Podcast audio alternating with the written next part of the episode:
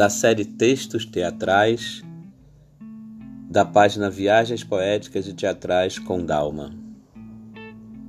Texto Baco e a Criação do Teatro, de Léo Carnevale, por Gilberto Dalma.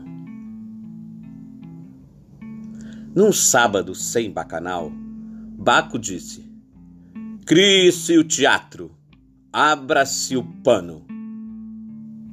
E Baco criou o teatro. Que haja os trágicos, e houve os trágicos. Que haja os cômicos, e houve os cômicos, lindos, fortes e morenos, pois dadivoso era o dedo do mestre. Que haja os festivais, e assim se fez. Que cante o coro, e cantaram mais de mil.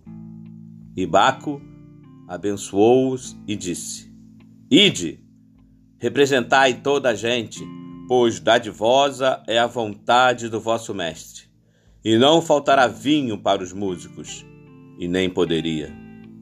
Façam o ator a minha imagem", disse ele. E criou o ator a sua imagem. E o ator estava nu e sem culpa. E Baco viu que era um bufão. E disse Baco: "Eis que lhe dou o talento e todas as virtudes do ato de representar.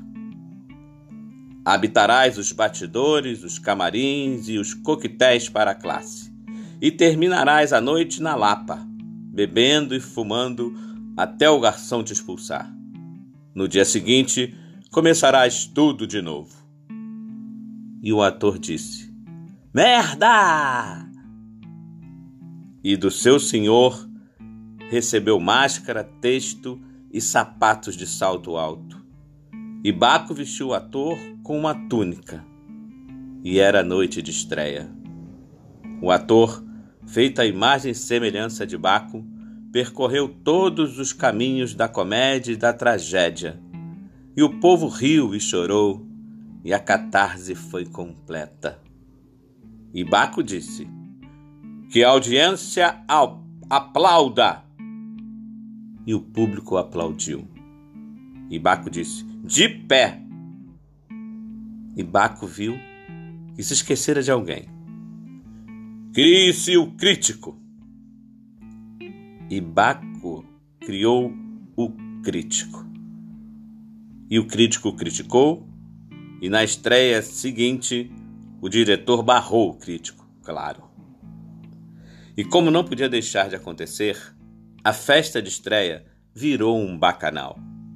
E Baco, feliz, pois viu que sua criação era boa, baqueou até não aguentar mais.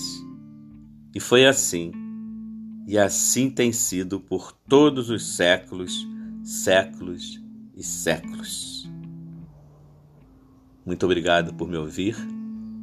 Agradeço se também puder ouvir os outros podcasts lá na plataforma Anchor. E até o próximo. Mais uma vez, muito obrigado por ouvir-me. Fique com Deus.